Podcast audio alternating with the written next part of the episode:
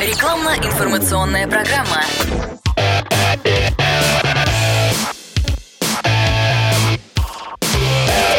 Автоэкспертиза.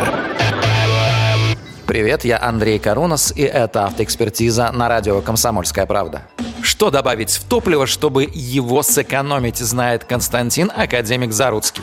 Вопрос, господа, этот извечный. Задается, наверное, с самого начала существования не то, что двигателей внутреннего сгорания, а даже с самого начала существования электромобилей. А да еще паровозы. Паровозы и то экономили и уголь, и воду, потому что и то, и другое было сугубо ограничено и загружалось на станции отправления. И, естественно, хочется сэкономить, а деньги вместо бензина потратить, да, на любимую женщину, на игрушки детям, на что угодно, на поход в кино. Это всегда приятнее, чем отдать их просто за ту же самую дорогу. Поэтому способов существует невероятное количество. Из самого простого и для многих при этом же неочевидного это давление в шинах. На это влияет даже форма зеркал заднего вида. Если вы обратите внимание, то раньше очень часто автомобили имели зеркало заднего вида, которое вплотную прилегало к двери. Все современные автомобили содержат некую ножку, вынос, на котором уже держится само зеркало, чтобы между зеркалом и автомобилем также мог проходить воздух. Ну и прежде всего это появился режим эко, чтобы вы меньше нажимали на педаль газа, чтобы машина ездила плавнее и через это, естественно, также экономился расход топлива. Это только 5% того, каким образом можно сэкономить расход топлива, но, как вы понимаете, большинство для экономии делает сам производитель. Ну и, конечно же, в экономии топлива напрямую участвует качество топлива и содержащиеся в нем присадки. Современные производители очень много используют эти присадки в топливо, но используют их, как правило, в недостаточном количестве или не используют вообще, что также часто бывает. Поэтому есть вариант сделать это самостоятельно, добавить эти присадки вручную, СГА для бензина и СДА, соответственно, для дизельного топлива.